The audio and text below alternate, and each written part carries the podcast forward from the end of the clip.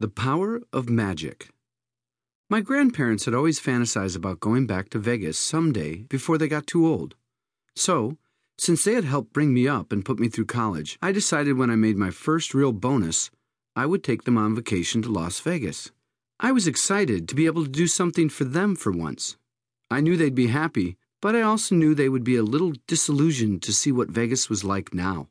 It's changed a lot compared to what it was in the heydays during the 50s and 60s when it was their favorite vacation destination. We arrived on a Friday afternoon, and I had tickets for all of us for two shows.